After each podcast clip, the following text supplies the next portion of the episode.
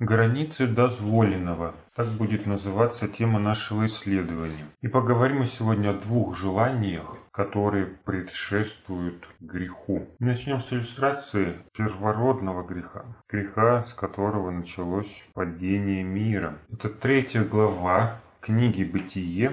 С первого по шестой текст зачитаем.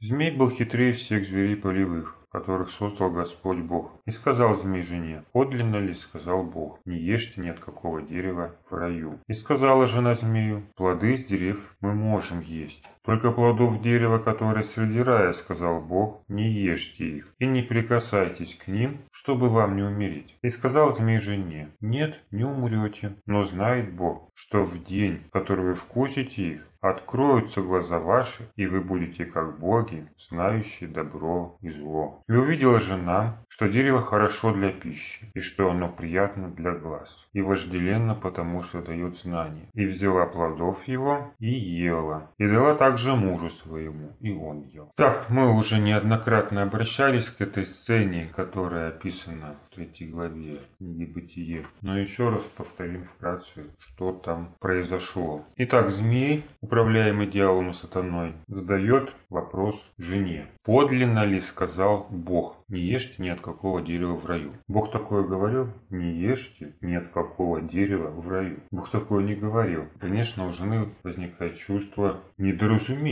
Да нет же, Бог так не говорил, да? Возмущение тем, как это преподнес змей. Но был ли это просто вот вопрос, на который нужно было ответить? Что говорил Бог? Что значит подлинно ли сказал Бог? Или истинно ли сказал Бог? Другой перевод этой фразы. Как спрашивает змей? Так ли сказал Бог? что нельзя есть ни от какого дерева в раю. Можно перевести это как вопрос. А так, он сказал или нет? И Ева ему отвечает, нет, не так. Плоды с дерев мы можем есть. Вот только плодов с дерева, которое посреди рая, Бог сказал, не ешь. А, ну хорошо, понятно, спасибо, я думаю, чем вы питаетесь, да? Если мы посмотрим на контекст этого вопроса, когда на ответ жены следует фраза «Нет, не умрете, но знает Бог, что в день, в который вкусите, их откроются глаза ваши», то можно увидеть, что этот вопрос был с подвохом. То есть в самом этом утверждении звучит, что Бог от вас что-то скрывает, поэтому Он запрещает это делать. Таким образом, подлинно ли сказал Бог или истинно ли сказал Бог, можно перевести как а чё так? Бог вам все деревья запретил, да? От всякого дерева есть запретил. Почему? Зачем тогда вообще они растут здесь? И тем самым он провоцирует Еву, то, чтобы оправдываться. И можно подумать, она защищает Бога, да, говоря о том, что нет, Бог не такой. Он, в принципе, разрешил все, но запретил только одно. А на самом деле в этом случае она оправдывает свое поведение. Почему она так поступает, и у нее не возникает при этом никаких вопросов, как у змеи, например. Вот у змеи возникли вопросы справедливые, почему так-то? А у нее не возникает этих вопросов. Что с тобой, Ева? Как ты можешь смотреть на то, что происходит? В теме о доказательствах мы уже говорили о том, что этот вопрос был провокационным. Он как раз был направлен на то, чтобы заставить Еву оправдываться и доказывать свою правоту, правильность своего поведения, правильность своих поступков. И следующим шагом поэтому звучит это предложение змей. Вернее, предложения нет. Как таковое предложение он не делает. Видите, чтобы здесь было предложение? На, скушай, отведай. Ты же видишь, что это справедливо будет, если ты будешь есть эти плоды. Предложения нет. Это манипуляция. Чтобы у человека у самого возникло желание принять это решение, нарушить Божий запрет. Что он подумал, что это его личное решение. А что, змей никому ничего не предлагал. Просто задал вопрос, озвучил свои сомнения, мысли озвучил, да? И все. Он же ее не склонял к тому, чтобы есть. Это она сама взяла и схватила эти плоды. Когда подумала, ну, действительно, наверное, это так. От нас что-то скрывают, да? Раз запрещают. Нам пытаются ограничить свободу. Значит, в этом есть какой-то умысел. И поскольку это ущемляет меня, то этот умысел явно недобрый. А может в этом действительно что-то есть? Таким образом, следующая провокация, предположение, мысли, которые высказывает змей. Вдруг Бог что-то запрещает? Неспроста. Провоцирует ее доказывать опять, что она не такая глупая, как кажется. Она может разобраться в том, что хорошо, что плохо. И она может взять на себя ответственность, определять добро и зло. Но добро и зло изначально уже определил Бог этим запретом. То есть человеку свойственно брать на себя полномочия, решать, что хорошо, а что плохо. Особенно, когда это касается лично его. Ему кажется, ну, он лучше знает, что ему будет хорошо. И за этим начинает искушаться этой возможностью, которую предоставляет ему этот случай. И увидела жена, что дерево хорошо для пищи. То есть первое, что сделала Ева, оценила состояние плодов и пришла к заключению, для пищи это хорошо. То есть нет никаких оснований считать, что съев эти плоды, она отравится и умрет. А значит, какой смысл в том, чтобы их запрещать? То есть явно не ее благо, да? Бог не о ней думает, когда запрещает эти плоды. Если это хорошо, почему нельзя? Так люди рассуждают и по сей день. Но этого все равно было недостаточно, чтобы нарушить Божий запрет. То есть оценить это необходимо, да. Ну а зачем нарушать? Ну пусть ты не отравишься. Ну что это значит, что теперь тебе все можно, что ли? Должны быть какие-то внутренние мотивы, которые бы подтолкнули ее непослушание. И вот об этих самых мотивах мы читаем следующем выражении. Итак, увидела жена, что дерево хорошо для пищи, и что оно приятно для глаз, и вожделенно, потому что дает знание. Итак, жена увидела, что дерево хорошо для пищи. Хорошо, с пищей она разобралась. Дерево съедобное. А что означает выражение «приятно для глаз»? Ну, увидела хорошо для пищи, это разве не говорит о том, что оно хорошо выглядит, да? То есть все, что красивое, нужно съесть. Мы видим сразу два желания, которые являются причиной непослушания Богу в этом запрете. Приятно для глаз и вожделенно, потому что дает знание. Приятно для глаз – это не совсем точный перевод слова «тава».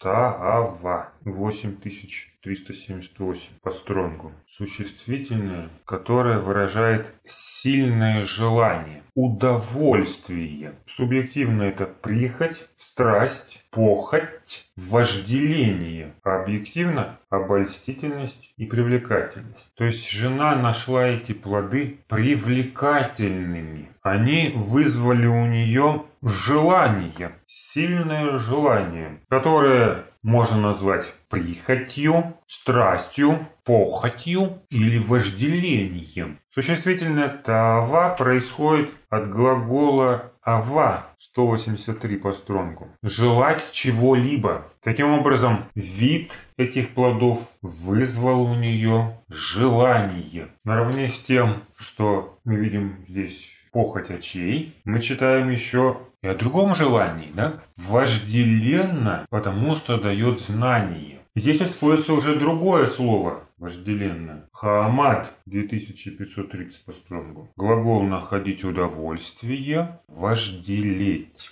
И зачем понадобилось тогда разделять эти желания? Говорить о желании, используя два разных слова по отношению к тому, что она увидела и возжелала, и тому, что это дерево могло дать знания, то есть перспективы, которые оно сулило. Тоже желание. Не говорится так, что Ева увидела, что оно хорошо для пищи, пожелала, Почему? Потому что оно приятно для глаз, то есть приятно возбуждало аппетит. И дает знание. Ну, то есть через запятую, да? Нет, но говорится о двух разных желаниях, которые толкают ее на это преступление. Просто так это? Или в этом есть какой-то духовный смысл? Есть ли в этом какой-то духовный смысл? Вот чтобы понять, надо разобраться вообще в этих двух словах, что они из себя представляют. Давайте дадим сначала характеристику первому слову – Таава. Одним из ярких примеров его применения является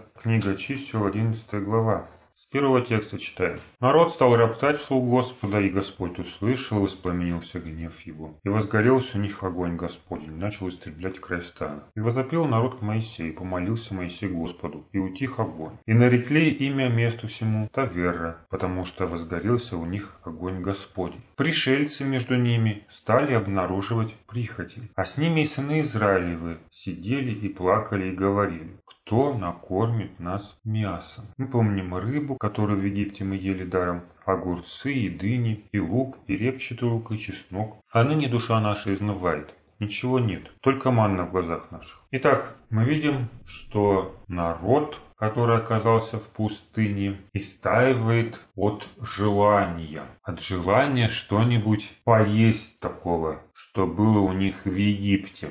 Они плакали и говорили, кто накормит нас мясом. И в данном случае такое поведение называется в книге чисел 11 главе 4 тексте прихотью. Пришельцы между ними стали обнаруживать прихоти, а с ними и сыны Израилевы сидели и плакали и говорили, кто накормит нас мясом. То есть и их поведение тоже было прихотью, значит, если они были вместе с ними в этом. И вот в данном случае слово «прихоть» – это как раз то слово. По стронгу 8378 «таава», то, что от слова «ава» – желать чего-либо. Сильное желание или удовольствие. То, что почувствовала Ева, когда стала рассматривать эти запретные плоды. То есть желание. Вот евреи тоже вспоминали, как они питались в Египте и наполнялись этими желаниями. Сильными желаниями, которые переведены словом «прихоть». Всегда ли потребление мяса, лука, чеснока, огурцов, дынь, рыбы является прихотью? То есть вот если написано, что они хотели, значит это уже прихоть. Можно ли хотеть?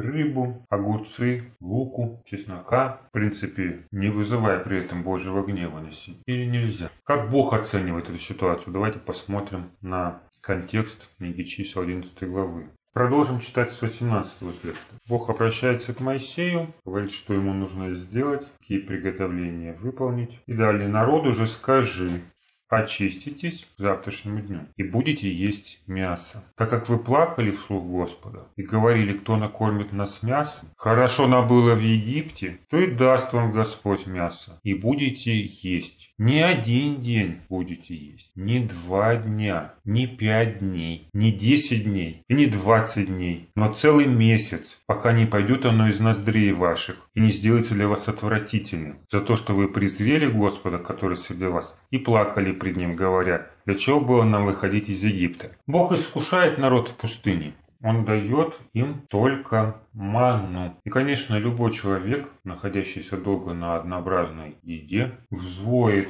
от желания попробовать что-нибудь другого, вкусненького из прошлой жизни. То есть народ этот можно было понять. Но как понять Бога, который негодует на этот народ, когда дает ему мясо? В чем причина Божьего негодования? Это не было потребностью. Это не было причиной болезней, да. Или угрозы смерти не было в этом, конечно, когда люди едят манну. Вот они не едят мясо, но если в манне все есть питательные вещества, им ничего не угрожает. Да, жизни их ничего не угрожало. Но говорит ли о том, что у них не было потребности в чем-то другом? В луке в том же. Хотя бы к этой манне там немножечко так пожарить на оливковом масле. И с лучком так, с лепешечкой хорошо пойдет. Уже намного лучше. У них ничего этого не было. У них не было ничего, что обычно едят люди, без чего они не представляют своего рациона. У них этого не было. Можно ли тогда на них злиться из-за того, что они хотят что-то? Испытывают это желание, что-то поесть. Особенно то, с чем они знакомы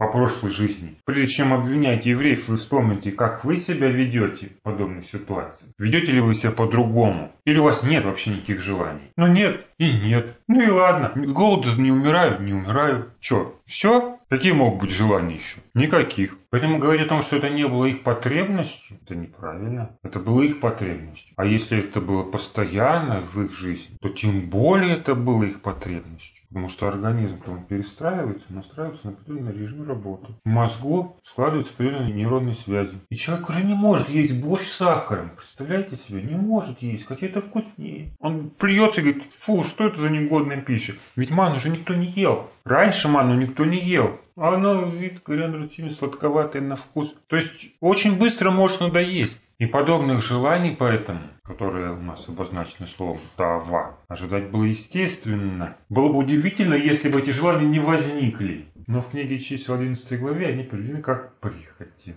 А почему как прихоти? Пришельцы между ними стали обнаруживать прихоть. Обнаруживать прихоти. Само слово по себе обнаруживать уже говорит о стремлении к чему-то прекрасному, о жажде, или сожаление о том, чего нет. То есть они стали грезить этими желаниями. При этом одно слово «тава», которое переводится, как мы уже сказали, сильное желание, вожделение, далеко не всегда используется в Библии в негативном ключе. Приведем несколько примеров. Больше всего в книге псалмов. Прям как отрицательный, так и противоположный этому примеру. Псалм 9, 24 текст. «Ибо нечестивый хвалится, похотью души своей написано. Корыстолюбец ублажает себя». Похоть, которой хвалится нечестивый, это как раз есть то слово «тава». Ну и тут как бы это определение вполне ложится на поведение евреев в пустыне. То есть они не стеснялись своих желаний. И поэтому не просто плакали, да, но использовали этот плач как шантаж. Они требовали от Моисея исполнения их желаний. Они как змеи задавали вопрос. Кто накормит нас мясом? Кто накормит? Вопрос, да? А кто накормит? Так, так звучит вопрос. Кто накормит? А кто накормит? Моисей, наверное, накормит. Что в этом вопросе звучит? Упрек. Ты накормишь нас мясом? Или ты, что ли, накормишь нас мясом? И через этот народ Моисей искушает все то же самый змей. Он давит на его самозначимость. Ну, а кто же, если не я? Мало того, это манипуляция чтобы спровоцировать Бога на то, чтобы он что-то с этим сделал, наконец. Написано, искушали Бога. И Бог это услышал. Он не остался равнодушным. Но что происходит тогда, когда Господь таки накормил их мясом? С 31 текста этой же главы. «И поднялся ветер от Господа, и принес от моря перепелов, и набросал их около стана, на путь дня, по одну сторону, на путь дня по другую сторону, около стана, на два почти локтя земли. И встал народ, и весь тот день, и всю ночь, и весь следующий день собирали перепелов. И кто мало собрал, тот собрал десять хамеров. И разложили их для себя вокруг стана. Мясо еще было в зубах их, и не было еще съедено, как гнев Господень возгорелся на народ, и поразил Господь народ весьма великой язвой. И нарекли имя месту сему Хиброд Гатава, ибо там похоронили прихотливый народ. Почему назвали место то Хиброд Хатава? Мы видим уже нам знакомое слово Тава с определенным артиклем Ха. Хатава. Киброд это захоронение. То есть захоронение вот этих вот, кто это? Прихотливых людей. Ибо там похоронили прихотливый, это уже глагол Алла, народ. То есть у нас здесь прилагательное, там глагол. Желающий народ погребли в том месте. А что? Им даже пожелать что нельзя было выходит. В чем проблема-то? Что люди поели мясо. Да что там поели? Просто пожелали его. Здесь проблема в том, что люди его пожелали? Или проблема в том, что они его поели? За что они умерли там в пустыне? Скажите. Давайте обратимся к следующим примерам слова «тава». Мы приводили все было про нечестивых, теперь про праведных возьмем пример. Псалом 9, 38 текст.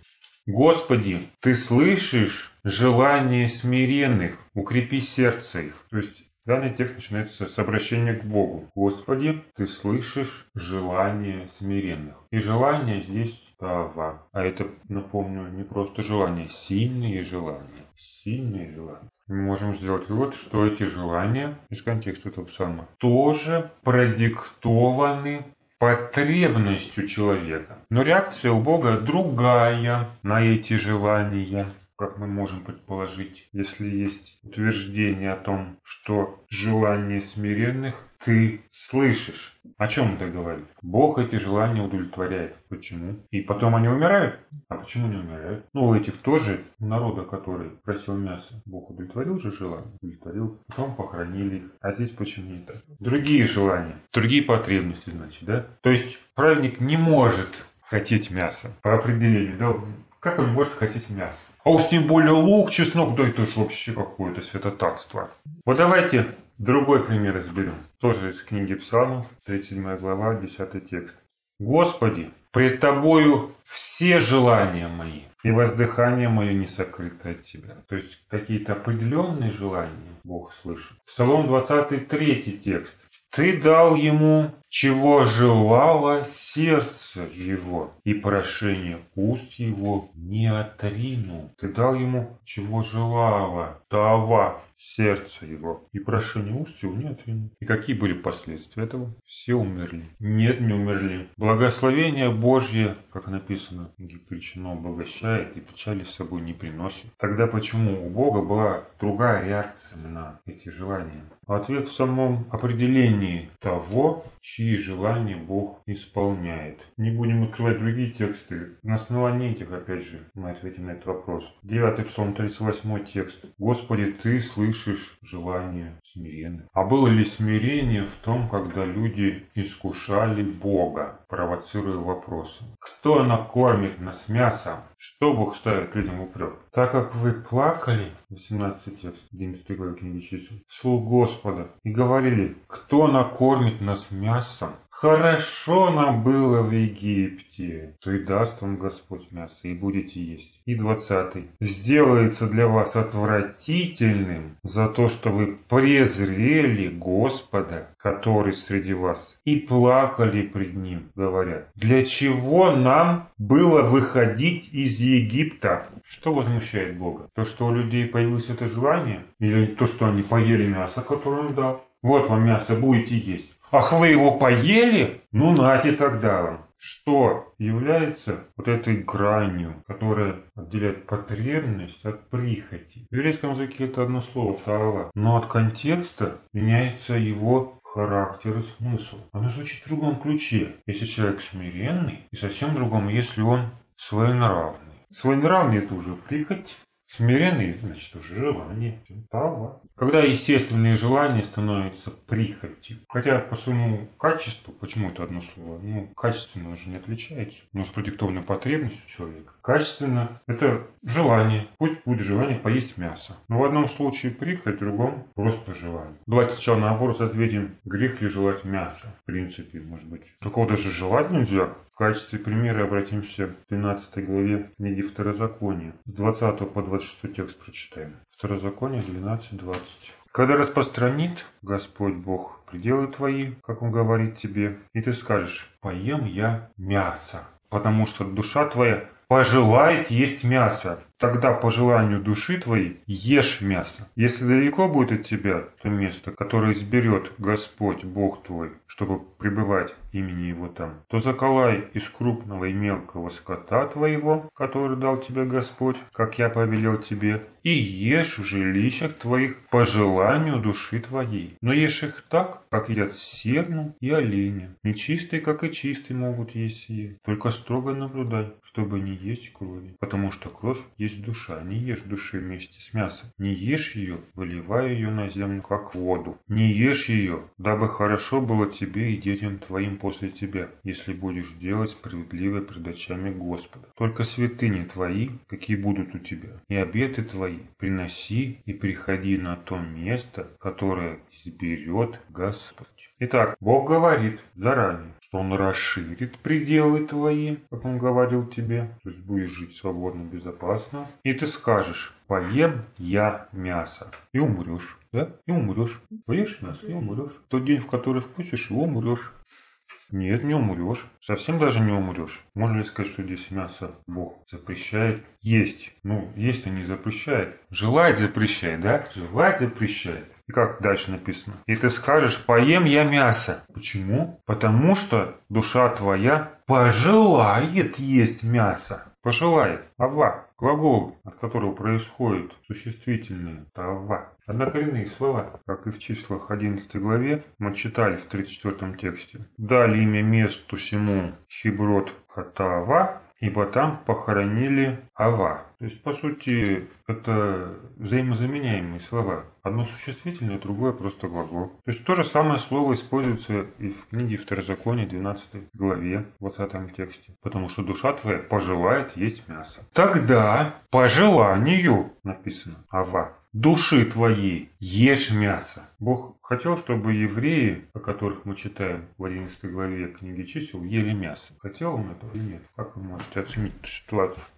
Мы видим, что он кормил их одной манной. Мясо он им не давал. Не давал специально. Или второзаконие написано, он испытывал тебя. Но когда люди, несмотря на Божий план, не есть мясо в пустыне, то есть Бог не планировал, что он будет кормить их мясом, они все-таки вытребовали у него это мясо и, отведав его, умерли. А здесь мы видим, ешь мясо, разрешение такое, ешь мясо. А как желание? По желанию ешь мясо. Значит, можно желать мясо? Можно желать. Желать можно. А в чем разница тогда? Разница тогда в чем? Там главное, Бог на них злится за то, что они требуют у него мяса. Здесь говорит, ну что, хочешь ешь. Если хочешь ешь. Как понять такого Бога? Ешь, не ешь. Как-то вот тут сомнения уже могут быть, которыми потом воспользуются змей. И скажет, ну Бог сказал, хочешь ешь, значит ешь, а ты смертью умрешь вдруг. Может такое быть? Может быть, если ты в пустыне. Может быть. Потому что речь здесь идет о чем?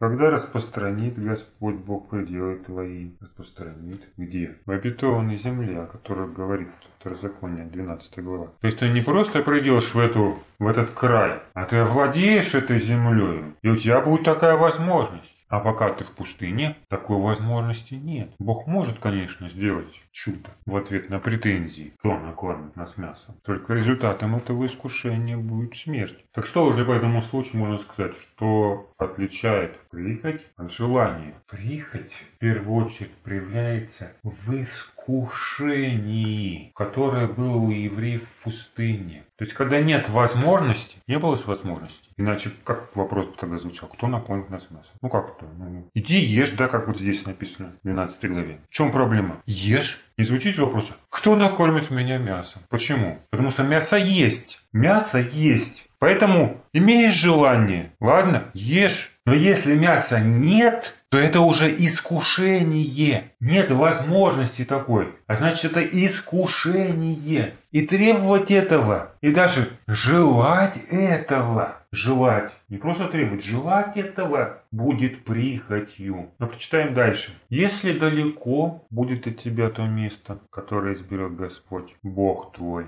чтобы пребывать имени Его там, 21, то заколай из крупного и мелкого скота, который дал тебе Господь, как я повелел тебе, и ешь в жилищах твоих по желанию души твоей. Это понятно, конечно, что ешь по желанию души твоей из того, что у тебя есть, что тебе Бог дал, да? Ну а при чем здесь то место, которое изберет Господь Бог, чтобы пребывать имени Его там? Если оно будет далеко, то ешь дома. А что ему храм, что ли, нужно ходить за тем, чтобы есть мясо. Ну, представим, недалеко, недалеко, да, вот рядом, рядом место, которое изберет Господь Бог, чтобы пребывать имени Его там. Пусть оно будет рядом. Что теперь туда есть мясо ходить? Святилище? Скинию? Но здесь же говорится о том, что ты захотел есть мясо. Почему здесь речь идет о том, где находится место пребывания Бога, далеко или близко? Как это связано с употреблением мяса вообще? Давайте разберем. Для этого обратимся к другой главе книги Второзакония, 14 глава с 24 текста. «Если же длина будет для тебя дорога, так что ты не можешь нести его, потому что далеко от тебя то место, которое изберет Господь Бог твой, чтобы положить там имя свое, и Господь Бог твой благословил тебя, то променяй это на серебро, и возьми серебро в руку твою, и приходи на место, которое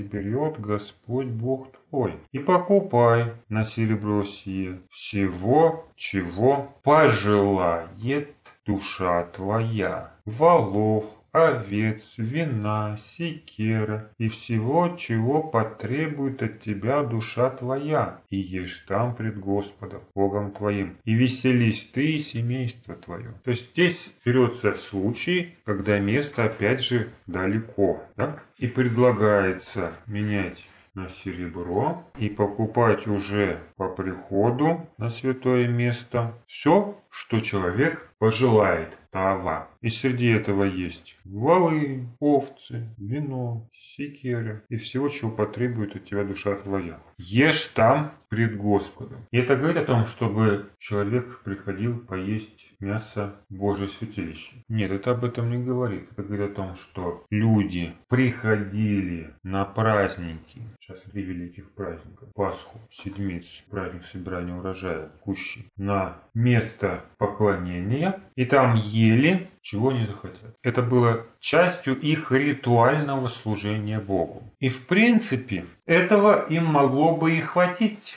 кушать мясо по праздникам. Но, как говорит 12 глава книги Второзакония, если ты пожелаешь есть мясо, и место поклонения тебя далеко, то есть ты не можешь использовать этот случай как праздник. Принести, например, мирную жертву. Ну и мясо заодно поешь, да? Так ведь? А далеко. А мясо хочется. Что тогда? Ну тогда можешь дома есть, Бог говорит. Независимо от того, праздник это или нет. 22. Но ешь их, как едят серну и оленя. Нечистый, как и чистый, могут есть сие. То есть о чем это говорит? Ешь, как серну и оленя. Серну и оленя в жертву не приносили. И нечистый, как и чистый, могли есть, потому что это опять же не жертвоприношение. То есть, другими словами, Бог говорит, ты можешь есть мясо, если захочешь. Не только тогда, когда жертву приносишь, но и другое время. Но в принципе, можно было бы и тем, что ты на празднике ешь, обойтись. Не часто люди ели мясо. Даже по притче о блудном сыне мы видим. Он ждал, может быть, отец ему там выделит из стада, повеселиться с друзьями, теленка. Не дождался. Мяса не было в ежедневном рационе, потому что это составляло основное имущество того времени. От этого зависела жизнь, выживание людей. Но если мясо есть, но это не праздник, а кушать хочется, то можешь есть. Но при этом должно соблюдаться одно условие. 23 текста 12 главы книги Второзакония. Только строго наблюдай, чтобы не есть крови, потому что кровь есть душа. Не ешь души вместе с мясом. Не ешь и выливай на землю, как воду. Не ешь ее, дабы хорошо было тебе и детям твоим после тебя, если будешь делать справедливо перед очами Господа. То есть что еще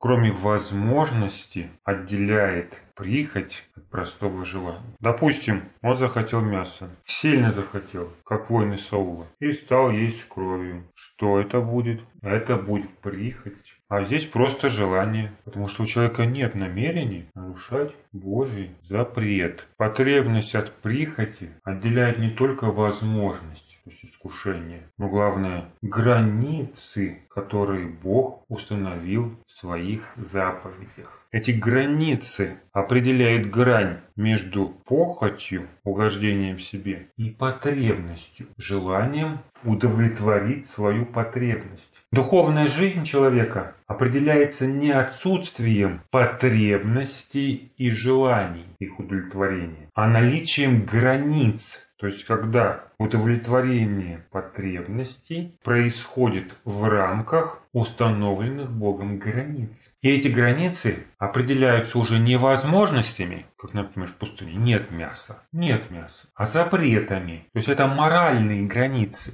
Не когда обстоятельства сдерживают, а когда человек сам останавливает себя в нарушении Божьей воли. Дерево же запретным плодом не было обнесено колючей проволокой. Нему можно было легко подойти, рассмотреть его плоды, понюхать, пооблизываться и сделать выбор. Если человек руководствуется только тем, что он может, но если он может, да, значит можно, то это вседозволенность. Если отсутствует моральные границы, он себя ни в чем не сдерживает, не останавливает. Он просто не может. А как появится возможность, ну, соответственно, ее сразу же использует. То есть не только отсутствие возможности определяет прихоть, но и отсутствие границ, моральных границ, чтобы исполнить свое желание. И вернемся к третьей главе книги Бытия. когда Ева смотрит на запретные плоды и испытывает желание их съесть что переведено в одной фразе. Приятно для глаз? Это неприятно для глаз. Это таава. И чем было это таава? Прихотью или нормальным желанием человека попробовать что-то новое. Чем в этом случае было Тава? Это было прихотью, поскольку плод, на который она смотрела, был запретным. Поэтому ей следовало не просто не есть, но даже не смотреть и не желать этого плода. Что в какой-то мере отражается и в понимании этого запрета. Вот смотрите, как она говорит, отвечая змею. «Только плодов дерева, которое среди рая, — сказал Бог, — не ешьте их и не прикасайтесь к ним, чтобы вам не умереть». Третий текст третьей главы. Не просто не ешьте, а не прикасайтесь. Вот в этом пялении на эти плоды, которое вызывало внутреннее желание их отведать, уже было проявлением прихоти, похоти человека. То есть нельзя было прикасаться даже ни физически, ни взглядом, ни ментально то есть не умом нельзя было дотрагиваться до этих плодов. Но мы не читаем, что вот Бог говорит, не прикасайтесь. Да? Как он говорит во второй главе, когда дает этот запрет человеку. Вторая глава, 16 текст. «И заповедовал Господь Бог человеку, говоря, от всякого дерева в саду ты будешь есть». Ну, о чем сказала Ева, да? Ты будешь. «А от дерева познания добра и зла не ешь от него, ибо в день, в который ты вкусишь от него, смертью умрешь». Видите, здесь нет «не прикасайся». Все есть, все есть. Все, что сказал Бог, есть. Кроме вот «не прикасайся». Почему так происходит? Евреи даже думают, что первым грехом, который сделала Ева, она солгала змею, потому что плодам дерева добра и зла нельзя прикасаться. Вот так Ведь Бог этого не говорил. А если Бог этого не говорил, кто ей говорил об этом? Не прикасайся. Ева, даже не трогай. Смотрите, как интересно получается. Бог дает заповедь, да? Вторая глава, 16 текст. А Ева появляется позже, когда эта заповедь уже в силе, как говорится, для человека. Ева не слышит этого запрета от Бога. Она получает его от Адама. Он для нее является посредником передачи этих моральных установок.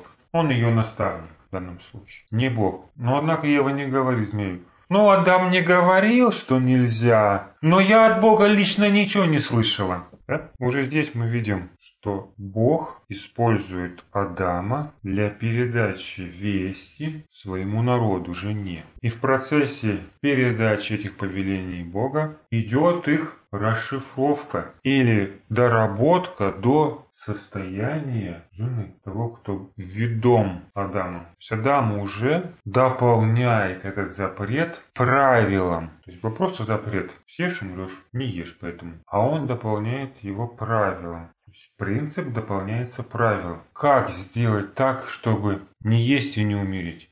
Не прикасайся. Вот решение твоей проблемы. Но Ева здесь попирает не только авторитет Бога, но и авторитет Адама. Сначала она пренебрегает советом не прикасаться, а следующим шагом это нарушение непосредственно Божьего запрета который Адам получил от Бога. То есть тот, кто не послушал человека, потом уже не слушает Бога. Ему проще уже игнорировать Бога. Потому что сам от Бога ничего не услышит. Бог не сделал отдельную сессию для Евы. И в этом была ее роль, потому что принять эту истину через Адама. Но ей захотелось побожить. И она стала ведущим для Адама. Грехопадений только. Но как мы уже сказали, одним желанием съесть нарушение Божьего запрета здесь не ограничивается. Здесь мы видим и другое еще желание, которое переведено в Синодальной Библии как вожделенно, потому что дает знание. Это вот вожделение. Другое слово хамат.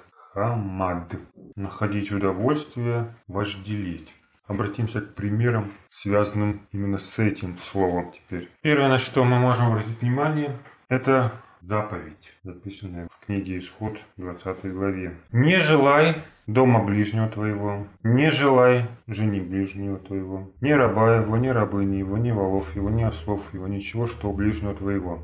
Десятая заповедь Божьего закона. И во всех случаях, где используют слово «желай», да, в данном случае «не желай», это слово хамат. Не желай дома ближнего твоего, то есть не хамат дома ближнего твоего, не хамат жены ближнего твоего. Ну и так далее. Ни рабыни его, ни вала его, ни осла его, ничего, что ближнего твоего. И интересно в этом случае обратить внимание на то, как звучит та же самая заповедь в книге Второзакония, 5 главе. Если мы будем читать эти слова в синодальной Библии, мы вообще не обнаружим никакой разницы. Не желай жены ближнего твоего, не желай дома ближнего твоего, ни поля его, ни раба его, ни рабы его, ни вала его, ни осла его, ни всего, что у ближнего твоего. То есть смысл в данном случае абсолютно не меняется, да? несмотря на то, что слова переставлены местами. Но если мы станем смотреть этот текст на языке оригинала, то видим, что «не желай жены ближнего твоего» – это хамат. Не хамат жены ближнего твоего. А не желай дома ближнего твоего – это ава. Да, это ава, то желание, о котором мы говорили раньше. То есть не хамат жены ближнего твоего, не ава дома ближнего твоего. И сравнивая это с книгой Исход 20 главой, можем видеть, что там как раз в обоих случаях стоит хамат, да?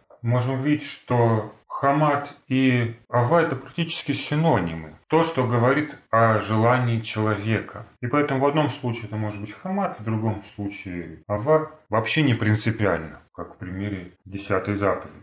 Но отличие все-таки есть. Второзаконие, 7 глава, 25 текст. «Кумиры богов их сожгите огнем, не пожелай взять себе серебра или золото, которое на них, дабы это не было для тебя сетью, ибо это мерзость для Господа, Бога твоего. Не пожелай, опять, не хамат себе серебра или золота. Ну и как это повеление нарушает Ахам. Помните? Книга Иисуса Новина, 7 глава, 21 текст. Между добычею увидел я одну прекрасную сенарскую одежду и 200 сиклей серебра, и слиток золота весом 50 сиклей. Это мне полюбилось, и я взял это, и вот оно спрятано в земле, среди шатра моего, и серебро под ним. Мне это полюбилось, в синодальной Библии написано. Хамат, что означает вожделеть. И можно ли назвать данное вожделение прихотью, похотью, ну, всем тем, чем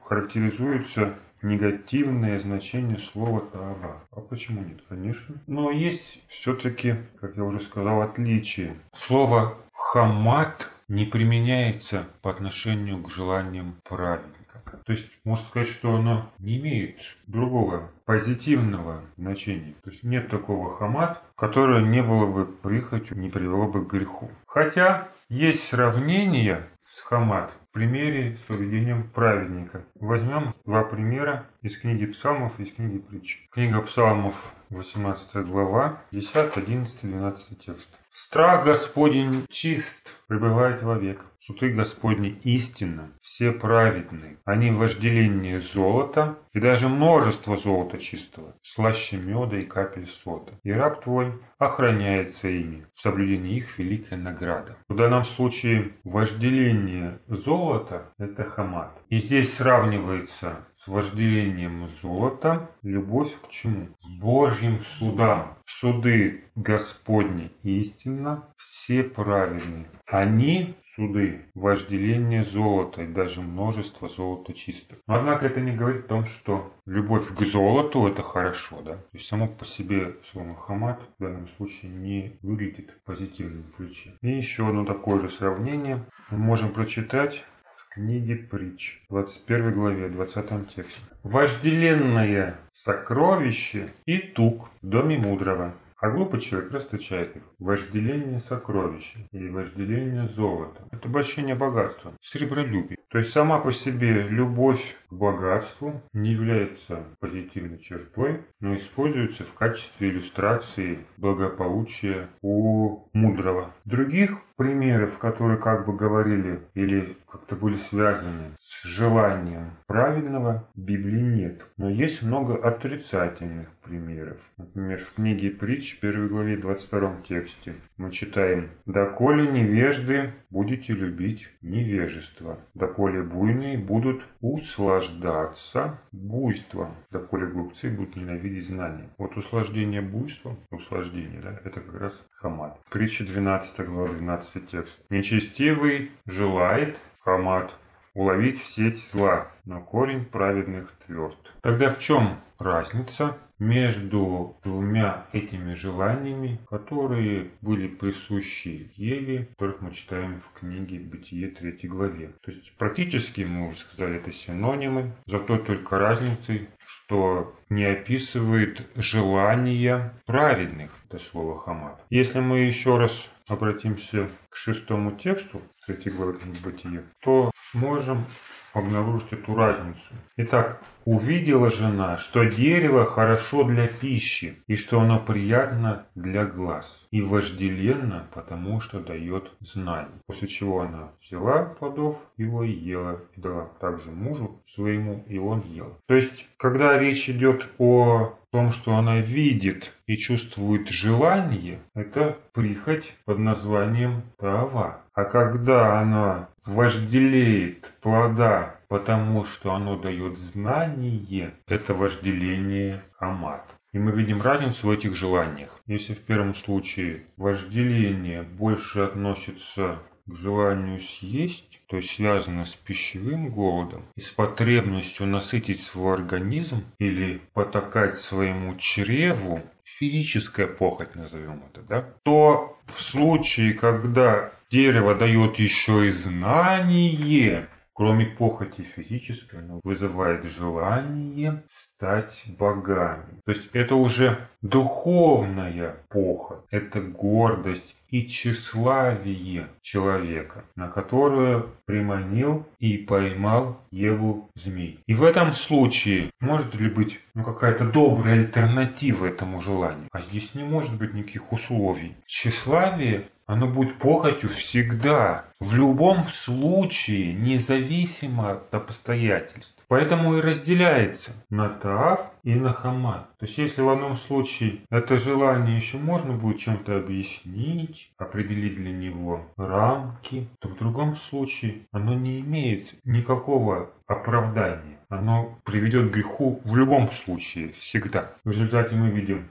что Бог может удовлетворить потребности человека смиренного и исполнить его сокровенные желания в рамках Божьей воли и определенных Богом обстоятельств, в границах этих обстоятельств и рамок. А вот желание стать богами, надмеваться, всегда будет грехом, на который последует Божий гнев.